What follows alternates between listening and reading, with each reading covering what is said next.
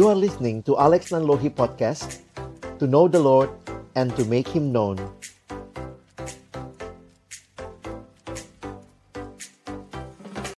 Bapa di dalam surga, kami datang dalam ucapan syukur kepadamu ya Tuhan. Terima kasih kalau hari ini kami bersama-sama boleh beribadah memuji memuliakan namamu. Baik yang hadir secara on-site maupun yang mengikuti melalui live streaming. Kami percaya Tuhan Engkau hadir dan Engkau juga ingin menyapa kami dengan kebenaran firman-Mu. Kami berdoa biarlah ketika kami membuka firman-Mu, bukalah juga hati kami. Jadikanlah hati kami seperti tanah yang baik, supaya ketika benih firman-Mu ditaburkan itu boleh sungguh-sungguh berakar, bertumbuh, dan juga berbuah nyata di dalam kehidupan kami. Berkatilah ya Tuhan hamba-Mu yang menyampaikan, semua kami yang mendengar. Tuhan tolong kami, agar kami bukan hanya menjadi pendengar-pendengar firman yang setia, tapi mampukan dengan kuasa dan pertolongan dari Roh-Mu yang kudus, kami dimampukan menjadi pelaku-pelaku firman-Mu di dalam hidup kami, di dalam masa muda kami. Bersabdalah ya Tuhan, kami umat-Mu sedia mendengarnya. Di dalam satu nama yang kudus, nama yang berkuasa, nama Tuhan kami Yesus Kristus yang telah bangkit dan menang. Kami menyerahkan pemberitaan firman-Mu. Amin. Shalom. Selamat Paskah teman-teman. Wah, kalau bicara Selamat Paskah memang biasanya kurang meriah dibanding Selamat Natal ya. Waktu bicara Selamat Natal itu sampai Januari ketemu masih bilangnya Selamat Natal. Tapi Paskah biasanya kita hanya sebutkan pas Paskahnya ya. Nah, karena itu Abang ingin hari ini ayo kita sambut teman kiri kanan kita. Kita ucapkan selamat Paskah ya. Silakan mau pakai namaste boleh, pakai tonjok-tonjokan masa now gitu ya. Baik, saya siapkan satu PowerPoint buat kita perhatikan sama-sama. Kenapa Paskah kala meriah? Mungkin karena Natal weekend atau weekend lagi, akhir tahun ya, banyak sale akhir tahun.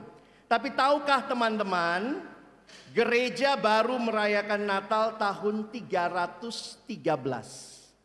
Perayaan yang dikenal gereja selama ini adalah Paskah. Kenapa kita beribadah hari Minggu yang kita peringati? Paskah. Jadi kalau kalian rajin ikut gereja seminggu sekali, satu tahun kamu sudah lima puluh dua kali perayaan Paskah. Tambah hari ini lima puluh tiga kali ya. Natal tentunya penting, tetapi tidak terlepas dari Paskah juga. Kalimat yang menarik, Easter proved that Christmas was real. Apa yang terjadi pada pribadi Kristus dan karyanya itulah yang menjadi dasar iman kita. Semua pendiri agama punya hari kelahiran, tapi hanya Kristus yang punya hari kebangkitan. Para pendiri agama ada di dalam kuburnya.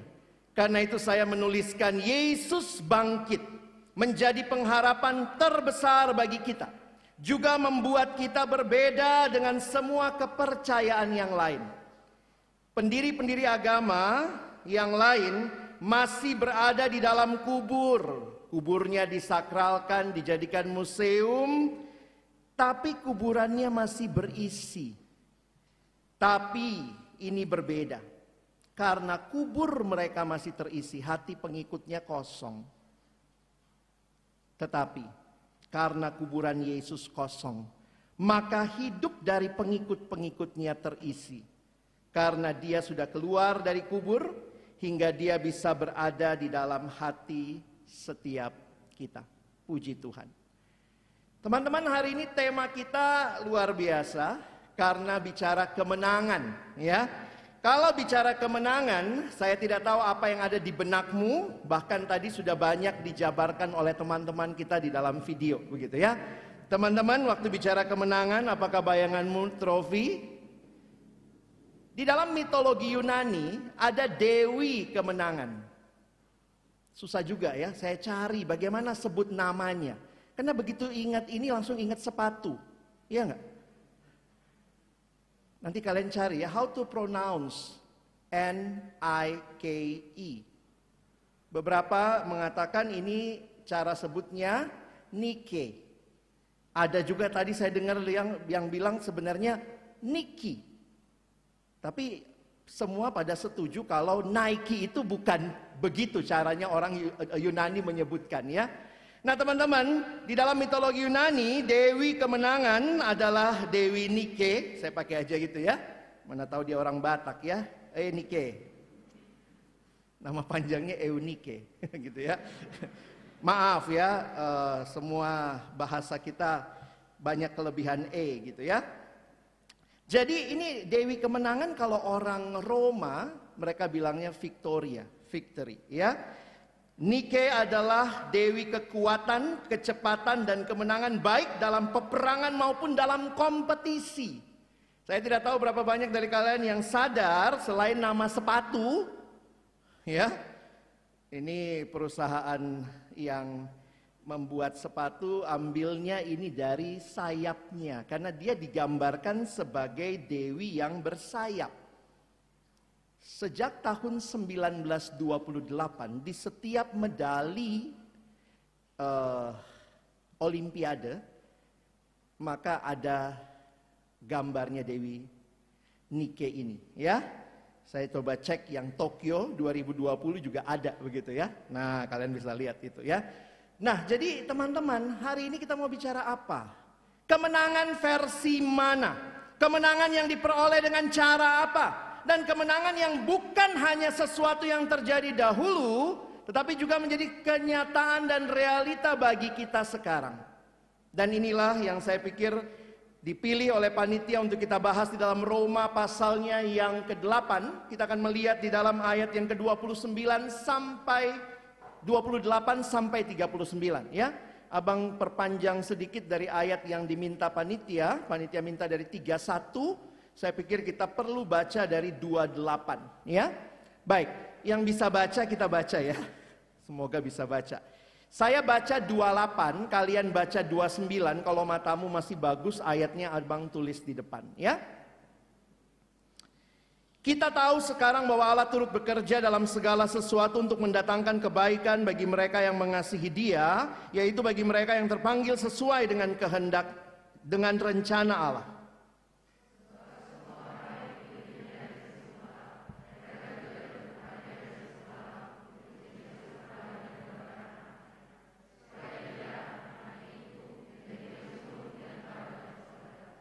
Dan mereka yang ditentukannya dari semula, mereka itu juga dipanggilnya. Dan mereka yang dipanggilnya, mereka itu juga dibenarkannya. Dan mereka yang dibenarkannya, mereka itu juga dimuliakannya.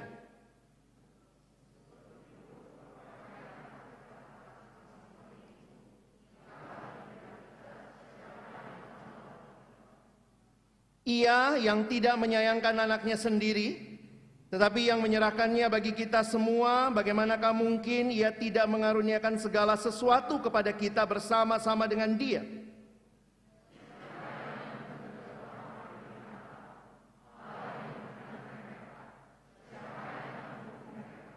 Kristus Yesus yang telah mati, bahkan lebih lagi yang telah bangkit, yang juga duduk di sebelah kanan Allah, yang malah menjadi pembela bagi kita.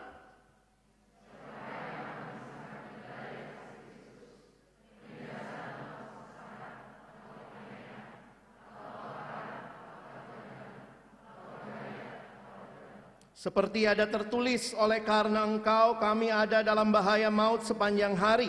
Kami telah dianggap sebagai domba-domba sembelihan.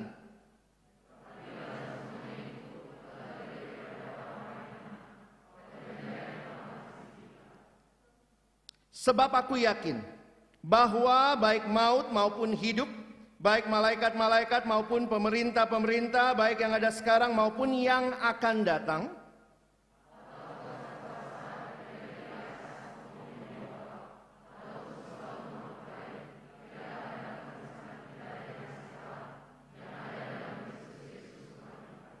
sedemikian jauh pembacaan firman Tuhan. Yang berbahagia adalah setiap kita yang bukan hanya membacanya, tapi merenungkannya, melakukannya, dan juga membagikannya.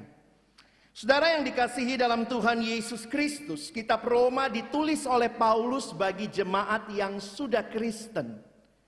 Sebagai satu bagian yang mengajarkan kepada mereka dasar-dasar kebenaran Alkitab tentang iman Kristen. Bahkan beberapa penulis, penafsir mengatakan kitab Roma di abad-abad pertama dipakai sebagai bahan katekisasi. Karena kalau kalian mempelajarinya, itu kuat sekali membahas tentang apa artinya diselamatkan di dalam Kristus. Karena itu kalau kita perhatikan realita hidup orang beriman, realita hidupmu, realita hidupku sebagai orang-orang yang mengalami keselamatan dari Tuhan, ternyata juga kita mengalami banyak pergumulan, betul? Abang tulisnya begini ya, hidup kita sebagai murid Tuhan tidak selamanya mengalami kelancaran. Penderitaan, kesukaran hidup adalah bagian yang nyata dari hidup beriman kepada Kristus. Tetapi kita diberikan kekuatan, keyakinan bahwa bersama dengan Yesus kita dimampukan untuk mengatasi hal tersebut. Itu yang ditulis di ayat yang ke tiga puluh enam. Kalau kalian perhatikan, kita mungkin sudah sering dengar istilah-istilah ini. Kayaknya klise buat kita orang Kristen ya. Bersama Yesus kita menang, kita apa bisa menghadapi masalah hidup, tapi jujur ya, ayo kita jujur sama diri kita, kita jujur dengan situasi. Abang lagi perhatiin beberapa status di I G, di TikTok, ya anak sekarang pokoknya asal jalan-jalan dikit, healing, healing. Wih. Ke mall healing, ya ampun sama kayak emak-emak, ke Indomaret healing, eh sorry sebut merek. Karena rasanya asik, disitulah saya bisa mendapatkan sesuatu yang selama ini dalam berbagai pergumulan hidup. Mungkin kita mengalami banyak tekanan, banyak pergumulan. Pandemi ini berdampak bukan hanya buat mereka yang tidak kenal Yesus. Bahkan bagi kita yang kenal Tuhan. Abang tidak tahu siapa yang karena pandemi ini. Eh jadi mahasiswa di era pandemi. Masuknya susah. Pas jalanin kuliahnya susah, dosen tugasnya banyak, dan itu menjadi hal yang kemudian menumpuk buat kita. Kadang-kadang kalau kita mau jujur, kita juga ngalamin. Jangan bilang yang depresi hanya orang sono. Anak Tuhan juga, saya lihat beberapa mengalami pergumulan depresi. Kesepian, wah itu apalagi ya teman-teman. Sehingga memang dalam banyak hal, apa yang menjadi tema kita hari ini kiranya bukan hanya teori. Menang bersama Yesus, bersama Yesus saya bisa, tapi pulang depresi lagi, pulang jatuh dalam dosa yang sama lagi. Berapa banyak yang dalam masa-masa pandemi ini malah lebih dekat sama pornografi daripada sama firman Tuhan. Karena itu saya melihat betapa pentingnya kitab Roma ini diangkat kembali. Dan abang tuliskan gini ya, di dalam kitab Roma Paulus menjabarkan dasar yang kokoh sebenarnya tentang doktrin pembenaran karena iman.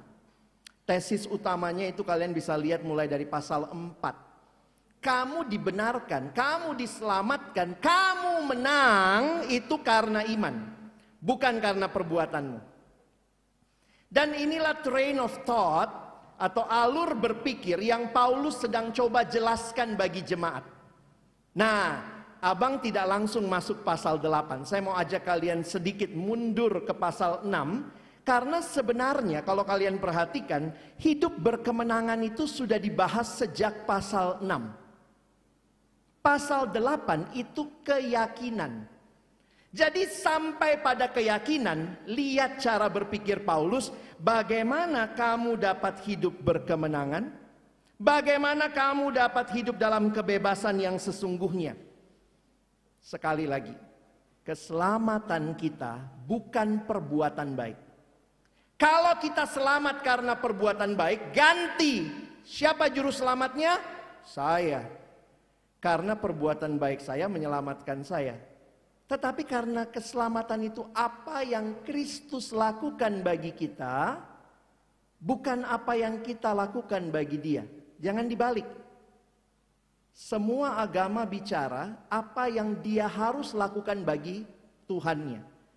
Kekristenan berkata, no, itu berita umum. Yang kita punya Injil, berita sukacita. Apa yang Kristus lakukan bagi kita? Itulah keselamatan, dialah juru selamat, dialah pemenang. Dan itulah yang membawa engkau dan saya bisa menang. Nah, kita lihat sama-sama ya. Kalau bahas Roma enam, maka perhatikan ada dua kemenangan yang saya mau ajak kita perhatikan. Pertama, kemenangannya Kristus.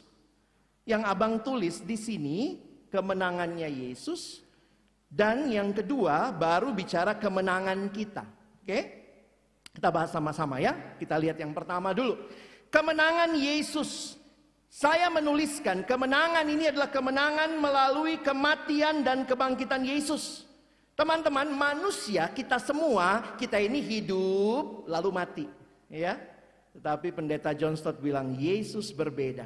We live and die, but Christ died and live.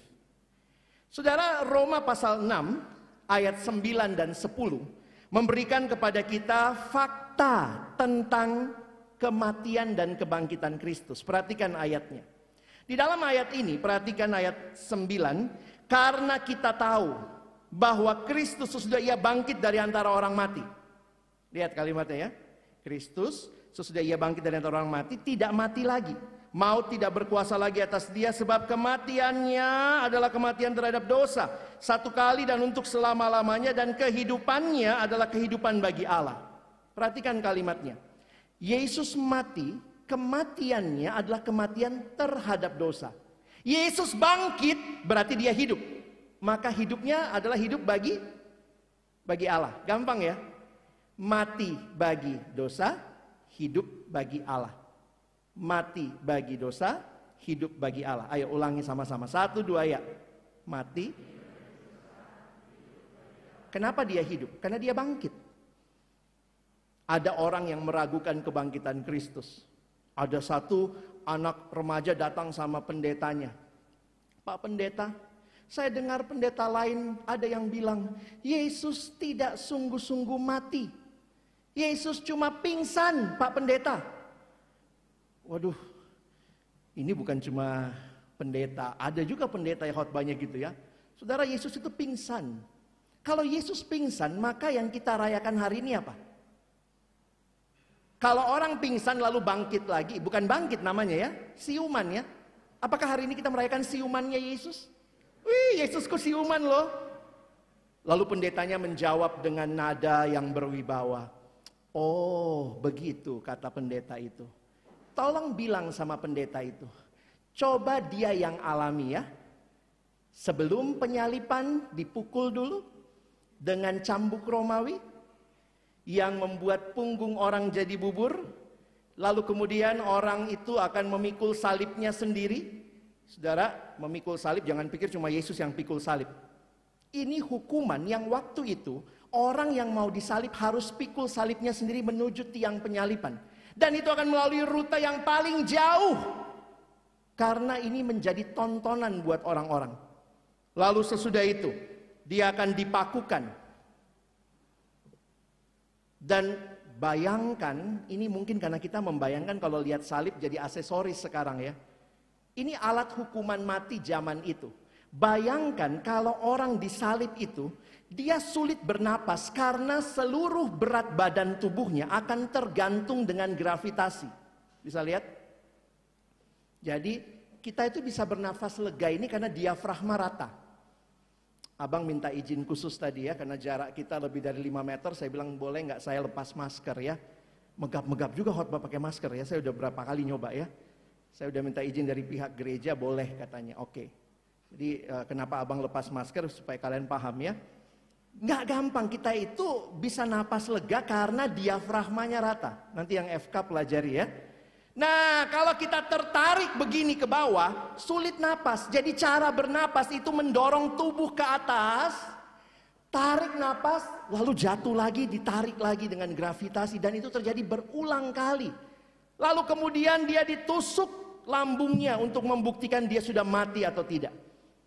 Pendeta itu jelaskan kepada anak remaja itu. Tanya sama pendeta itu, kalau dia lewati ini, ini, ini, ini, ini, lalu ditusuk, kira-kira pingsan doang. Ya, anak itu juga pasti nggak nanya sama pendetanya ya. Kita tidak merayakan Yesus yang siuman. Karena Alkitab mencatat, Yesus benar-benar mati. Kenapa dia harus benar-benar mati? Karena kalau dia tidak benar-benar mati, maka dia tidak sungguh-sungguh bangkit. Iman kita meyakini, aku percaya Yesus Kristus yang mati. Karena waktu itu dia bangkit. Lihat kalimat malaikat ya. Malaikat bilang sama perempuan-perempuan itu ya. Jangan takut, kamu mencari Yesus. Ingat, waktu itu nama Yesus bukan cuma satu ya. Jadi ini malaikatnya spesifik. Yesus orang Nazaret kan, yang matinya kenapa? Matinya disalibkan, jelas. Jadi bukan e, waktu itu mungkin ada yang nama Yesus orang Nazaret tapi matinya ketabrak onta. Habis mungkin bisa jadi kan. Nah, malaikat bilang, kamu nggak salah kubur. Ini nih Yesus mati bangkit. Karena itu indah sekali. Kenapa Jumat Agung menjadi Jumat yang agung? Karena ada Minggu Paskah. Kalau tidak ada Minggu Paskah itu bukan Jumat Agung. Itu Jumat paling sial sepanjang sejarah. Karena ada orang yang mati dan tidak pernah bangkit dan dia pikir dia juru selamat. Tetapi ketika Minggu Paskah terjadi, membuktikan bahwa yang mati pada hari Jumat itu, dia adalah Kristus. Tanpa kebangkitan, salib tidak ada artinya. Dia bangkit. Dan kebangkitannya mengubah segalanya. Teman-teman, saya mau sedikit bagikan. Ini agak teologis tetapi penting untuk kita pahami. Karena kita suka berpikir begini ya, cara pikir kita. Seolah-olah ya, saya nggak tahu kalau kalian nggak begitu, cuman dulu abang begitu ya. Hari Jumat Agung itu Yesus kalah. Kan kita bicara kemenangan nih. Yesus kalahnya di Jumat Agung. Itu kalau lagi tinju udah lempar handuk putih ya. Udah dah. Nyerah-nyerah. Nah, minggunya dia menang. Coba, kalau kamu bilang Yesus menang, apakah kamu juga berpikir dia kalah? Tidak demikian. Saya meminjam penjelasan sederhana dari pendeta John Stott. Dia berkata, "We are not to regard the cross as defeat and the resurrection as victory." Nggak pernah ada. Yesus kita tidak pernah kalah. Amin. Di mana dia kalah? Kita pakai istilah dikalahkan, dikalahkan, tetapi di mana dia kalah? Kenapa kita pikir salib itu kekalahan? Tidak. Paulus dalam teologianya bahkan menuliskan di Kolose pasal yang kedua. Perhatikan ayat, tidak mungkin semua kita baca. Lihat yang abang warnai. Memakukan pada kayu salib dalam kemenangannya. Ternyata salib Kristus, itu yang kita nyanyikan tadi ya. Karena salibmu ku hidup, karena salibmu ku menang. Yesus bukan kalah dulu baru menang, tetapi dia menang dan dia menegaskan kemenangan itu. Itu cara kita melihat tentang Paskah. Makanya pendeta John Stott menyimpulkan ini cara berpikir yang benar. The cross was the victory won, and the resurrection the victory endorsed, proclaimed, and demonstrated. Apakah ini imanmu? Kalau enggak, kamu enggak ngerti nih ya. Glorious, a gift from his victory. Hebat sekali. Engkau dan saya tidak mengikuti Yesus yang kalah, atau yang pernah kalah. Dia Tuhan yang mati. Kematiannya itu kemenangan, kebangkitannya menegaskan kemenangan itu, menjadi satu tanda dia sungguh-sungguh Allah. Karena itu kemenangan pertama terima dulu ya, baru kemenangan kita. Kemenangan kita, kemenangan berarti juga kematian dan kebangkitan orang percaya, karena kan kematian tadi juga kemenangan, benar nggak? Teman-teman perhatikan Roma enam, tadi kita baca ayat sembilan dan sepuluh. Sekarang abang ajak kita baca ayat sebelas. Perhatikan cara Paulus menjelaskan. Kira-kira Paulus lagi mau bilang begini. Saudaraku, Yesus yang mati bagi dosa, hidup bagi Allah. Itu ada hubungannya sama kamu yang percaya sama dia. Karena itu ayat sebelas kita baca sama-sama. Satu dua ya. Demikianlah hendaknya kamu memandangnya.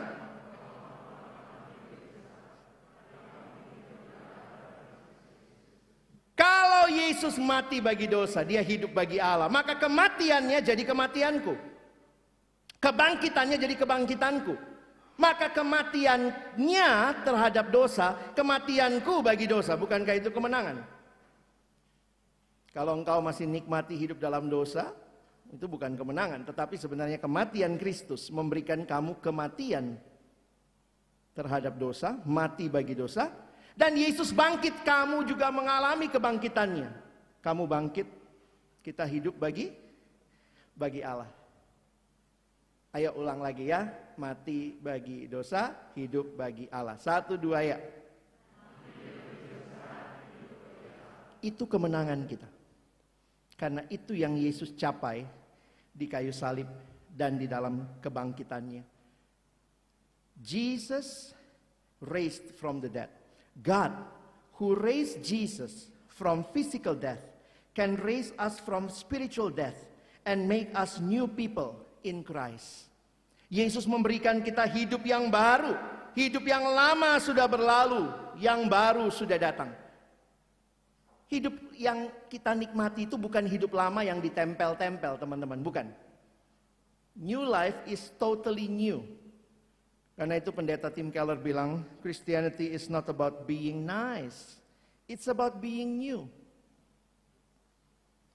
Christian faith is resurrection faith.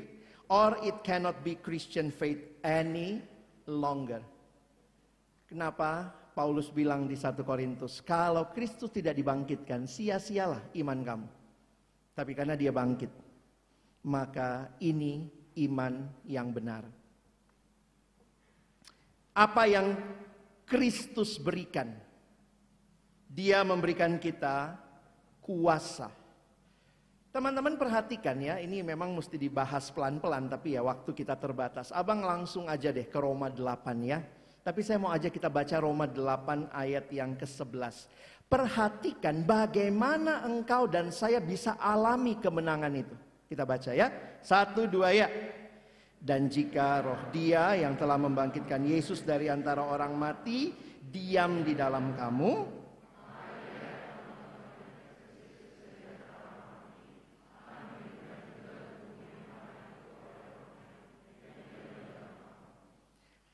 Roh Kudus membangkitkan Kristus, itu penghayatan kita.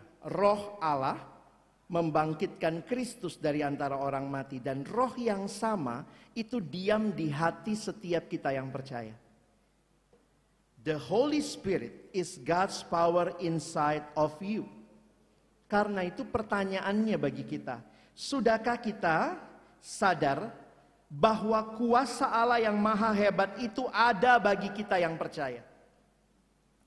Kemenangan yang kita bicarakan bukan kemenangan nanti, tetapi kemenangan ketika engkau dan saya percaya pada Kristus, maka Roh Kudus ada dalam diri kita, kita punya kemenangan itu. God's power is in us who believe in Jesus.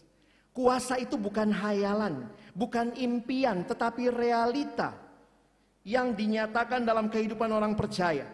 Melalui ketaatan kepada kehendak Allah, orang percaya menikmati kuasa Allah yang hebat itu. Karena kan tadi kita dengar ya, mati bagi dosa. Tuhan, bagaimana saya mati bagi dosa? Yesus bilang, karena engkau sudah percaya padaku, Roh Kudus kuberikan. Kamu bisa memilih untuk tidak berdosa. Jadi kalau ada anak yang pernah datang sama saya, bang, saya ini sudah sungguh-sungguh dalam Yesus enggak? Kok saya masih jatuh dalam dosa? Saya bilang, nah, kamu masih sadar kamu dosa, itu tanda kamu anak Tuhan. Kalau kamu bukan anak Tuhan, kamu mungkin tidak datang sama saya. Waktu kamu menikmati dosa, asik, asik dosa. Oh, udah nikmati aja. Ini hidupku. Tetapi karena kamu anak Tuhan, maka gelisah hatimu. Roh Kudus bekerja, dan Roh Kudus mau memberitahukan kepada engkau dan saya bahwa engkau dan saya bisa menang melawan dosa. Kenapa? Karena roh yang membangkitkan Yesus, roh itu ada di hatimu. memberikan engkau kuasa. Melalui kebangkitan Kristus yang hidup kembali, Dia memberi kita kuasa atas segala kecenderungan dosa ketika kita mengizinkan Dia mengendalikan hidup kita. Nah, ini kuncinya di sini ya, taat. Ada orang sakit kepala, terus belinya, maaf saya sebut merek ya, saya beli uh, Panadol. Tapi dia nggak tahu cara pakainya. Anggaplah orang kampung ya. Jadi teman-teman, karena dia nggak tahu cara pakainya, begitu beli Panadol terus ih pakainya itu waktu dia tidur dia tempel di kepalanya. Nah, benar nggak cara pakainya? Benar.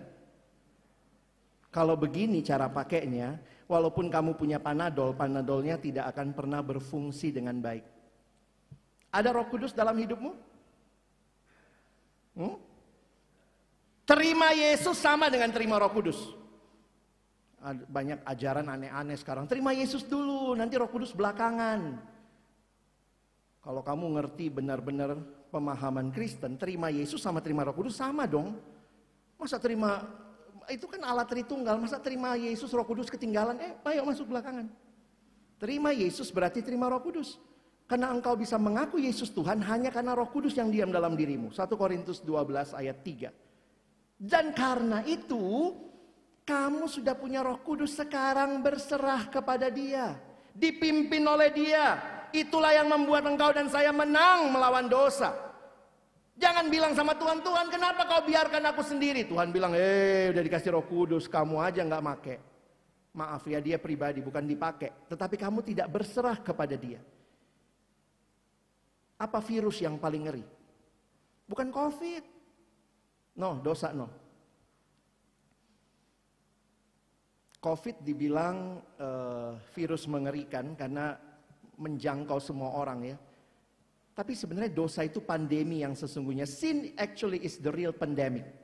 Semua mengalami, betul ya? Kamu yang diikat oleh kemalasan, apakah Paskah memberikan engkau ke- kemerdekaan? Yang diikat oleh pornografi, diikat oleh kebohongan, diikat oleh depresi, rasa rendah diri. Semua yang kamu bisa sebutkan kalau betul Kristus yang mati dan bangkit kau percaya ada di dalam hatimu, maka engkau bisa berkata I am free. Nah, sebenarnya Roma delapannya bicara apa? Bicara kamu yakin gak sama semua yang tadi. Itulah Roma delapan. Jadi kalau kita sampai kepada kesimpulan kita lebih dari yang menang, lebihnya dalam hal apa dulu? Bagaimana train of thought-nya, bagaimana pola berpikirnya. Maka ketika Paulus tadi mengingatkan hidup berkemenangan kamu peroleh, hidup dalam kebebasan yang sesungguhnya, maka hidup aman dan yakin dalam Kristus, itulah hidupmu, itulah hidupku. Don't lose focus. Secara singkat, Roma delapan tadi yang kita baca bicara berapa hal? Sebenarnya bicara satu hal tentang Allah yang saya pinjam kalimat pendeta John Stott ya menjelaskan ini. Kalau kalian perhatikan Roma delapan, dua puluh delapan itu bicara God's providence, pemeliharaan Allah. Roma delapan, dua puluh sembilan, tiga puluh God's purpose, dan Roma delapan, tiga puluh satu, tiga puluh lima itu bicara tentang God's love. Kita lihat yang pertama dulu ya. Kita lihat Roma delapan. Udah ingat ayat ini? Orang ulang tahun kasih ayat ini ya. Kayaknya paling gampang ya. Orang duka cita kasih ayat ini. Lagi baptis kasih ayat ini. C D kasih ayat ini. Kayaknya cuma ini yang dihafal kali ya. Lagi pergumulan kasih ayat ini. Ayat ini lagi bicara apa? Sebenarnya ada lima keyakinan. Coba baca satu-satu ya. Lima keyakinan yang tidak tergoyahkan, unshakable convictions, bahwa Tuhan sedang bekerja, Tuhan bekerja untuk kebaikan, Tuhan melakukannya dalam segala sesuatu, bagi mereka yang mengasihi Dia, yang dipanggil sesuai dengan rencananya. Ini keyakinan kita. Siapa yang tadi beroleh kemenangan? Ya ini, kita yang percaya kepada pemeliharaan Allah, yang percaya kepada God's providence. Lanjut lagi. Ayat 8 dua puluh delapan tadi sudah, sekarang dua puluh sembilan sampai tiga puluh. Ini bicara tentang tujuan Allah. Allah itu memang mau kita menang. Dan apa yang dia lakukan, perhatikan. Ini lima penegasan lain lagi ya. Undeniable affirmation. Lima penegasan yang tak dapat disangkal, yang merujuk kepada umat Tuhan. Siapa yang memperoleh semua yang dibicarakan di pasal enam, pasal tujuh, yang dipilihnya dari semula. Artinya Tuhan menaruh kasih-Nya pada kita, yang telah ditentukannya untuk menjadi serupa dengan gambaran anak-Nya. Tuhan punya tujuan supaya engkau dan saya makin mirip Yesus, yang juga dipanggilnya melalui Injilnya, yang dibenarkannya dan akhirnya yang dimuliakannya. Perhatikan kalau kalian mengerti tenses, di sini kata glorified walaupun terjadinya nanti waktu Yesus datang kedua kali, tetapi kata glorified muncul dalam bentuk past tense. Dinyatakan dalam bentuk lampau karena hal ini adalah suatu kepastian meskipun masih akan terjadi di masa depan. Yesus kan belum datang ya, berarti kita belum diglorified. Tetapi ini bukan will glorify, no, but glorified. Sebuah kepastian karena Tuhan punya tujuan buat hidup kita. Engkau tahu siapa Tuhanmu? Tuhan yang pelihara hidupmu dalam segala sesuatu. Tuhan yang pelihara hidupmu, yang memberikan engkau juga sejak kekekalan, keselamatan itu. Dia punya tujuan untuk engkau dan saya. Dan, nah ini ayat berikutnya ya. Ini kalau kalian lihat, hitung tanda tanyanya aja ya. Ini pertanyaan semua. Roma delapan ayat tiga puluh satu, tiga puluh dua. Ini pertanyaan yang tidak butuh jawaban. Ya. Yang telah mati telah bangkit. Ini adalah lima pertanyaan yang tidak terjawab, atau sebenarnya lebih tepat tidak membutuhkan jawaban. Sulit saya menerjemahkannya, unanswerable questions.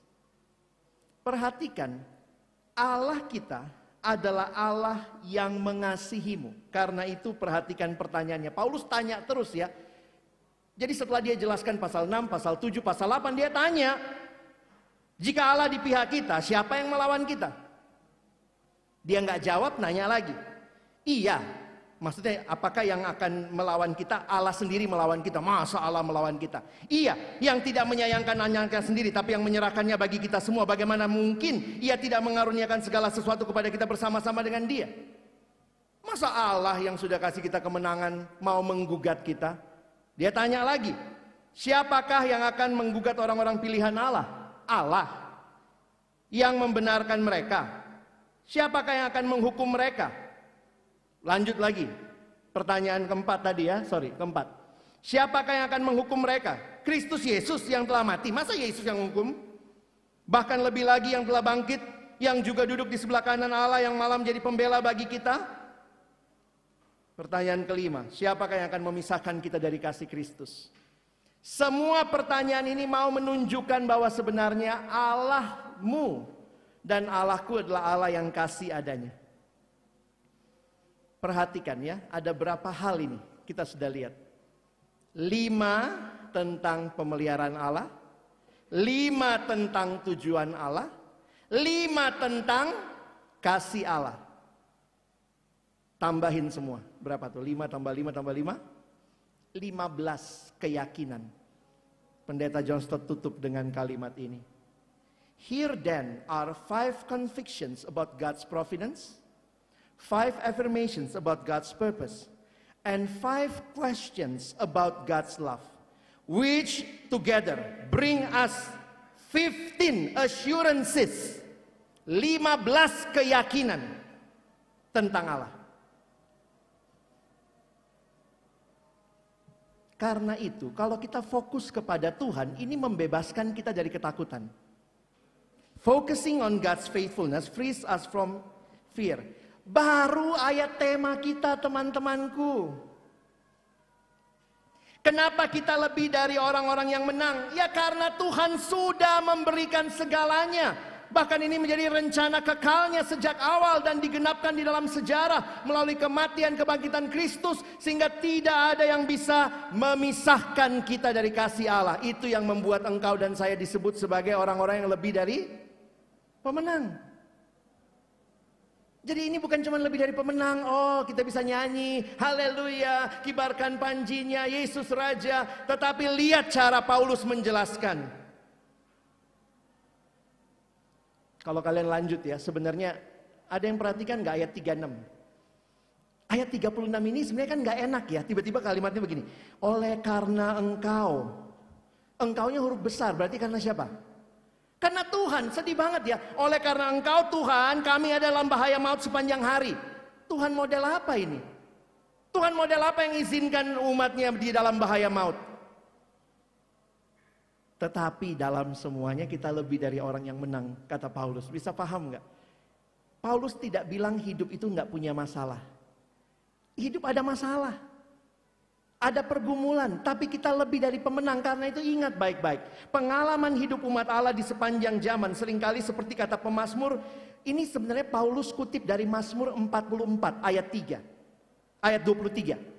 Mazmur empat puluh empat ayat dua puluh tiga ini yang dikutip Paulus di Roma delapan ayat tiga puluh enam. Oleh karena engkau kami ada dalam bahaya maut sepanjang hari. Maksudnya apa? Lihat kalimatnya. Kita baca ya. Satu, dua, ya. Kita ada dalam bahaya maut sepanjang hari. Ada banyak halangan dan perlawanan. Dan apakah ada dari semua memisahkan kita dari kasih Kristus? Tidak, kata Paulus. Dan faktanya, bahkan di situasi terburuk pun. Ini kutipan saya ambil dari pendeta Timothy Keller. Kalau kalian lihat ayat-ayat itu disusun begitu rupa, bukan bicara kalau engkau lebih dari pemenang, engkau tidak punya pergumulan. Tapi kita lebih dari pemenang, karena bahkan dalam pergumulan terburuk sekalipun, engkau dan saya dipegang oleh Tuhan yang tidak melepaskan kita. Dan Dia adalah Allah yang bangkit dan menang, memberikan kepada engkau kemenangan yang luar biasa. Kita lebih daripada pemenang. Kadang-kadang kita sampai situ ya, kita lupa. Ini yang penting nih. Oleh Dia yang telah mengasihi kita. Karena ikutin train of thought-nya tadi, cara berpikirnya, karena Yesus mengasihi kita. Dan kasihnya sampai mana? Sampai di kayu salib, sampai Dia memberikan nyawanya. Lanjut lagi ya. Kita baca supaya ingat. Satu, dua ya. Orang Kristen menang melalui dan mengatasi hal terburuk yang bisa hidup ini berikan. Mengapa? Karena Allah tidak kehilangan semua orang yang Dia kenal sejak semula. Allah selalu bekerja mendatangkan kebaikan bagi mereka yang mengasihi Dia. Dia itu mengasihi, memiliki kendali berdaulat terhadap setiap aspek sejarah. Jangan takut, Dia tetap Tuhan atas sejarah. What is history? History is actually His story. Makanya ayat tiga puluh delapan bicara apa? Sebab aku yakin. Saya mau hari ini kita pulang dengan keyakinan seperti ayat-ayat indah yang kita bahas. A glorious life, a gift from His victory. Sebab aku yakin baik maut maupun hidup, malaikat-malaikat maupun pemerintah-pemerintah, baik yang ada sekarang maupun yang akan datang. Ini semua kemungkinan ya, lihat Paulus pakai atas bawah, pemerintah, penguasa, sekarang, nanti gitu ya. Yang yang di bawah, di atas, maupun uh, sesuatu makhluk lain tidak akan dapat memisahkan kita dari kasih Kristus yang ada dalam Kristus Yesus Tuhan kita. Kita baca lagi sama-sama ya. Satu, dua ya. Tidak ada. Tidak ada yang bisa memisahkan kita dari kasih Kristus. Mengapa? Allah mengasihi kita. Yang bisa berubah. Atau di sekitar kita yang bisa berubah. Dia mengasihi kita karena memang Dia mengasihi kita. Dia tidak berubah. Karena itu kasih-Nya kekal. Mungkin kalian tanya, jadi abang bagaimana nih? Kenapa saya masih sering mengalami kepergumulan dalam hidup? Masih pernah kalah sama dosa? Baru tadi bang, dosa rakus misalnya. Atau tadi mungkin ada yang jatuh dalam dosa apa. Lalu bagaimana kita memandangnya? Teman-teman, pergumulan kita sebenarnya adalah pergumulan rohani. Paulus katakan ini peperangan rohani. Karena ini peperangan rohani, maka ingat ini bukan peperanganmu. Kita ada di dalam Kristus. Saya ingat pembimbing saya dulu jelaskan ya. Kalau ini saya, ini Kristus ya, gambarannya. Maka waktu saya percaya pada Kristus, saya ada di dalam Dia. Sekarang saya aman karena saya ada di dalam Dia. Berarti pergumulan saya juga adalah pergumulan yang Tuhan kehendaki. Dalam hal tentunya pergumulan melawan dosa, bukan pergumulan menyerah sama dosa. Karena itu kalimat ini penting. This isn't about fighting on our own, but standing by faith in the reality of Christ's complete work. Kemenanganmu bukan kemenanganmu, karena perjuanganmu melawan dosa harus kau dasari, didasarkan pada karya Kristus yang genap. Abang kasih contoh terakhir kali ya, biar kita gampang ingatnya. Teman-teman, apa bedanya battle sama war? Jangan langsung ingat judul Marvel yang baru apa ya. Apa bedanya battle sama war? Mana yang lebih kecil? Battle lebih kecil, war lebih gede. War itu biasanya hitung skor akhir. Ya, Indonesia lawan Jepang, eh Jepang jangan dah. Lawan Belanda, Indonesia lawan Belanda pernah menang nggak kita? Pernah juga ada perang-perang kecil yang battle-battle adalah pernah menang. Hasil akhirnya, ya kita ngakunya kita menang ya. Contoh, kalau kamu bicara peperangan, kalau kamu hitung skormu, banyakan menang apa kalah sama dosa? Ya jujur. Nggak usah lihat temennya, kamu. Ya kalau aku sih bang, ya banyak kalahnya ya. Loh kalau begitu mana menangnya? Disinilah kita harus ingat teman-teman ya. Ini cara lihatnya. Perhatikan kalimatnya. We may lose some battles, but keep in our mind, remember God has won the war. Yesus yang bangkit dan menang itu dia... Ya, ini kalau pakai kata mengalahkan atau memenangkan selalu bayangannya ada kalahnya ya. Ini yang dari tadi abang terus berharap kita nggak salah pikir ya. Ingat peperanganmu adalah peperangan di dalam kemenangan Kristus. Saya ulangi. Kalau kamu jatuh dalam dosa, apa yang harus kamu lakukan? Bangkit lagi. Pandang, Yesusku menang. Skor akhirnya yang dihitung bukan kekalahanku sekarang, tapi kemenangan Dia. Yang menjamin aku masuk surga karena kemenangan Dia. Yang menjamin aku bersama Dia karena kasih Dia, bukan apa yang saya lakukan, tapi apa yang Dia lakukan. Dan inilah yang Paulus jelaskan, inilah kemenangan yang sesungguhnya. Jadi kalau kalian perhatikan, saya tidak mengatakan kamu tidak bisa lagi berdosa. Pulang dari sini, semua kita perjuangan melawan dosa. Perjuangan itu bukan perjuangan satu kali selesai, tapi perjuangan setiap hari. Tapi ingat, setiap kali engkau kalah itu bukan akhir segalanya. Pandang kemenangan Kristus dan bangkit lagi.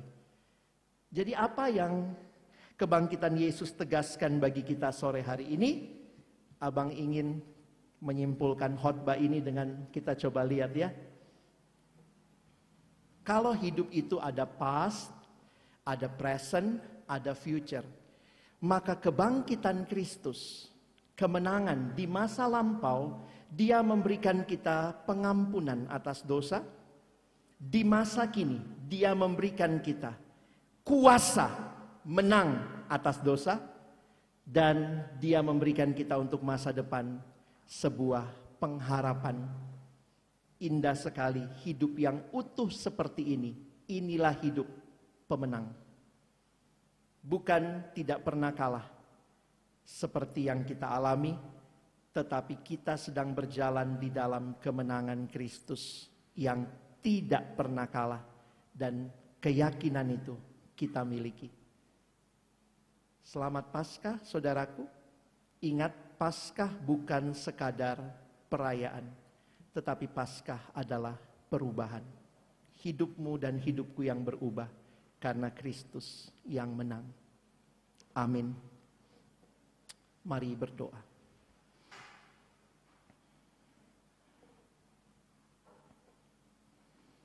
Bapa di dalam surga, terima kasih buat firman-Mu sore hari ini. Terima kasih buat setiap hati yang terbuka di hadapan Tuhan. Terima kasih untuk setiap kami yang mengerti kemenangan yang Tuhan berikan. Dan kami mau berjalan di dalam kemenangan itu. Terima kasih, kami bukan lagi manusia lama, tapi manusia baru. Yang terus-menerus bergumul melawan dosa, tetapi tahu bahwa peperangan itu dimenangkan oleh Kristus. Kami sudah tahu akhirnya, the war is not won by Satan, but by you, our Lord Jesus. Dan biarlah kami yang berjalan di dalam Engkau, kami berjalan di dalam kemenangan. Kejatuhan kami tidak membuat kami tergeletak, tapi bangkit lagi untuk memandang kepada Allah dan hidup di dalam kemenangan-Mu. Hamba berdoa bagi saudara-saudaraku, adik-adikku, semua kami yang mendengarkan firman. Apapun pergumulan kami, mungkin itu masa lalu yang begitu pahit, masa lalu yang membuat kami sekarang hidup dalam iri hati, dendam, akar pahit. Kami diampuni, itu yang Yesus bawa. Masa kini yang kami terus bergumul melawan dosa-dosa yang kami lihat dalam hidup kami masih terjadi. Kiranya kami sadar akan kuasa Allah. Roh Kudus yang ada di dalam kami memberikan kami kemenangan hari demi hari di dalam ketaatan yang kami boleh lakukan. Dan kami yang mungkin takut dengan masa depan, kami tidak tahu apa yang akan terjadi ke depan. Kami yang mungkin menjadi mahasiswa di masa pandemi, kami yang mungkin takut melangkah, takut melihat realita, kami mungkin tidak tahu apa yang akan kami hadapi ke depan. Tapi satu kepastian, Yesus yang bangkit dan menang memberikan jalan kemenangan itu bagi kami. Tolong kami bukan menjadi orang-orang yang kalah dalam hidup ini, tapi terus berpengharapan memandang kepada Kristus. Terima kasih, kami mohon tolong kami bukan cuma jadi pendengar-pendengar yang setia, tapi jadi pelaku-pelaku firman. Kami rindu tema ini bukan cuma kami pahami, tetapi kami sungguh-sungguh alami. Karena Yesus yang bangkit dan menang itu, Dialah Tuhan dan Juru Selamat satu-satunya dalam hidup kami. Di dalam nama Tuhan Yesus yang sudah bangkit dan menang, kami sudah berdoa dan bersyukur untuk firman-Mu. Amin.